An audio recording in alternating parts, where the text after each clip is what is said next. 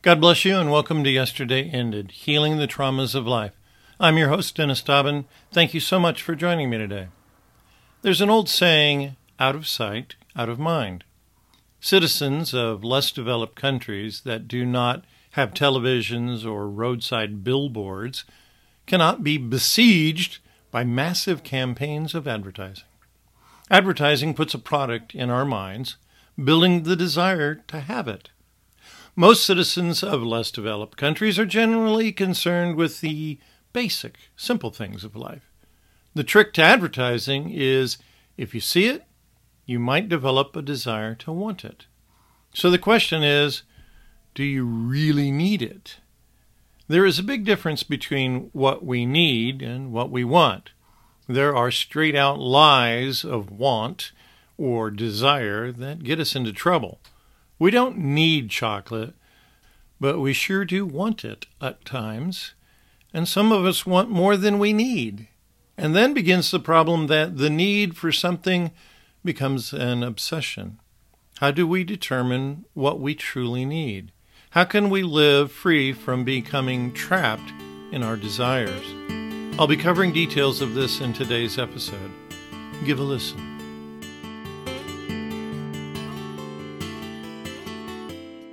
I've mentioned recently that I have to move out of my current workshop because my landlord has retired. In the last couple of weeks, I have been cleaning out my storage area in the shop and have come to find out I was a hoarder of stuff. Not all of it was bad stuff, but I came to find out I had a bunch of junk in amongst the good stuff. I used to build cabinets and furniture. I had stuff that still pertained to that part of my life, but honestly, I had no need for those things, but I still had them. I had to get honest with what I really needed. I was carrying a bunch of dead weight. Though I was not physically holding these things, I have come to recognize the weight that they can carry in the atmosphere of our homes and shops and offices. Clutter of any sort is disruptive to peace in our lives. For many years, God has been endeavoring to teach me to get rid of old stuff. I believe that the Lord gave me a reoccurring dream three nights in a row to teach me this many years ago. In the dream, I was standing in a small room, and the floor is completely covered with stuff. It was so congested I could not move. It was a very short dream, but it repeated three nights in a row. God was showing me I needed to clean up or streamline areas of my life, not only physically, but also mentally. So the question arises what do I need? I can live without food for over a month. I can live without water for a couple of days. I need to breathe every moment. What can I live without? Beyond the physical necessities of life, what do I really need? Is God's Word more than my necessary food? Does my soul thirst for truth, or my flesh long for His heart? Is it a need or a greed, a deceitful lust or a godly must? In what do I trust to be fulfilled? What do I believe will fulfill my need? Back in the Garden of Eden, the serpent tricked Eve into wanting the fruit of the tree of the knowledge of good and evil. In a beguiling manner, he started a conversation with Eve about what God had said. Has God said, Ye shall not eat of every tree of the garden? Her first mistake was continuing a conversation with the serpent. And then she misquoted what God said. She omits a word and then adds a word and then changes a word. Finally, the serpent does his bit of advertising trickery. Genesis chapter 3, verse 5. For God doth know that in the day ye eat thereof, then your eyes shall be opened, and ye shall be as gods, knowing good and evil. Hey, Eve, God's been holding out on you. There's more that He has not revealed. Whatever the fruit of the tree of the knowledge of good and evil was, the serpent got her to depend on her five senses instead of what God had told her. We continue in verse 6. And when the woman saw that the tree was good for food, and that it was pleasant to the eyes, and a tree to be desired, to make one wise. She took of the fruit thereof and did eat, and gave also unto her husband with her, and he did eat. When the five senses take priority over the Spirit of God, problems will always arise. What words are we listening to? Are they words of the world? Or words of past failure or trauma? What words and thoughts do we allow to take up space in our hearts and minds?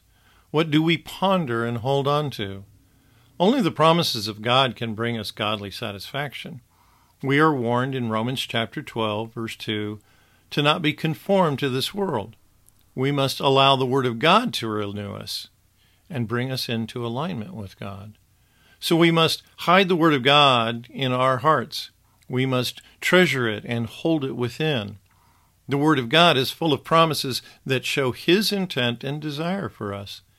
The Word of God, hidden in our hearts, will give us true life. The promises of God are what we need. Speaking of need, we have a direct promise concerning God's supply for our lives in Philippians chapter 4 verse 19. But my God shall supply all your need according to his riches in glory by Christ Jesus. God will supply your need, but not your greed. God is gracious and can do exceeding abundantly above all that we ask or think. Jesus Christ promised us not just life, but life more abundantly. The gospel of God is not the exaggerated prosperity gospel, but according to 3 John 2, God does wish us, above all things, that we prosper and be in health. The challenge is do we believe it? Do we believe his promises? Do we believe that God will be faithful and take care of us? Too often, we take matters into our own hands and endeavor to be our own provider. Consider the promise given to us in Hebrews chapter 13, verse 5. Let your conversation be without covetousness, and be content with such things as ye have, for he hath said, I will never leave thee nor forsake thee. Do not mistake this verse to promote a poverty gospel. Poverty is a curse, not a blessing. The warning is not to be in love with money or things. We're to be blessed with what God has provided for us. And He promises that He would never leave us nor forsake us. So, what do we need to be worried about? The verses in the context before it talk about serving others and caring for those less fortunate and also speaks about living with fidelity in marriage and not being an adulterer. An adulterer is not content and is not looking at what God has already provided. They have gone from wanting their needs supplied to wanting their greed supplied, and they're doing it on their own. As I stated in the poem, there is one need that we definitely cannot do without, and that is breathing. Eating and drinking are also important, and many of us know we can do with far less of both of these. We do need some, but consider the attitude of Job that is revealed in chapter 23, verse 12. Neither have I gone back from the commandment of his lips. I have esteemed the words of his mouth more than my necessary food. Job considered the word of God to be of a greater need than survival food. For even the most simple meals, one can take up to 30 minutes of preparation. That's a total of about an hour and a half each day of preparation, and probably about the same to eat the meal, another hour and a half. That's approximately three hours per day involved with eating. This, of course, does not include snacks. So, how much time do we spend each day consuming God's Word? How much time do we spend in a day trying to fulfill the needs in our lives? Several years ago, I came upon the next verse, and it has challenged me ever since. 2 Corinthians chapter 5, verse 15. And that he died for all, that they which live should not henceforth live unto themselves, but unto him which died for them and rose again. Do I live for Christ or myself. Unfortunately, it is all too easy to become selfish, to consider all the challenges of our lives and all that we do to make ends meet and endeavor to live a fulfilling life. In so doing, we sometimes place ourselves in front of others. What is the motivation for the things that we do?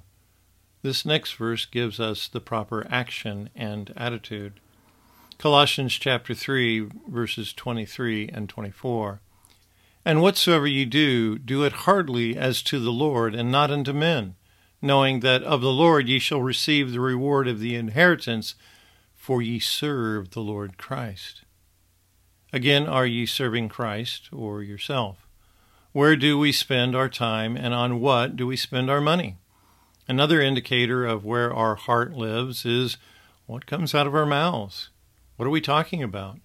Are our speech patterns reflecting trust in God or reflecting fear in our heart? What has control over your heart? Many years ago, I did a word study on 1005 verses that contain the word heart. Someday that study will become a book. As I was going through the verses, I came upon this next verse in 1 Corinthians chapter 7 verse 37. Nevertheless, he that standeth steadfast in his heart, having no necessity, but hath power over his own will, and hath so decreed in his heart that he will keep his virgin, doeth well. The specific issue in this verse is keeping one's virginity. It begins with someone being steadfast in their heart. They have made a decision to keep their virginity and not marry. In the beginning of this chapter, Paul tells the Corinthians it is better to marry than to burn. Burning sexually would be a need in the person's life that might require them to get married so that they would be blessed. It could be a necessity for them, something that could have authority over their decision. As long as a person does not burn, they have no necessity they have power or authority over their will and can live by the decree of their heart and stay a virgin. The heart of this verse teaches us that if we have made a decision, no matter what the issue, and can stay steadfast in that decree, we will accomplish our desire. But sometimes there are things, some necessity, that comes against our will and endeavors to shake our decision. Anybody who has ever tried to diet has dealt with this. Anyone that has ever fasted, for whatever reason, has dealt with this. Our hunger, our appetite, is a necessity. How big a necessity is a determining factor. How determined are we to continue our diet or fast? What can have authority over your will? This is also an area where those with addictions can be afflicted. Something has gained territory within our heart and pushes us in the wrong direction. As in my last episode, we must take authority over our hearts and declare the truth of God's Word against that ungodly necessity. We need to ask ourselves, what will bring us life and bring the promises of God into fruition in our lives? God's blessing and the fruit of the Spirit await us as we choose the truth. I can live without food for over a month. I can live without water for a couple days. I need to breathe every moment. What can I live without? Beyond the physical necessities of life, what do I really need? Is God's Word more than my necessary food? Does my soul thirst for truth, or my flesh long for His heart? Is it a need or a greed, a deceitful lust or a godly must? In what do I trust to be fulfilled? What do I believe will fulfill my need?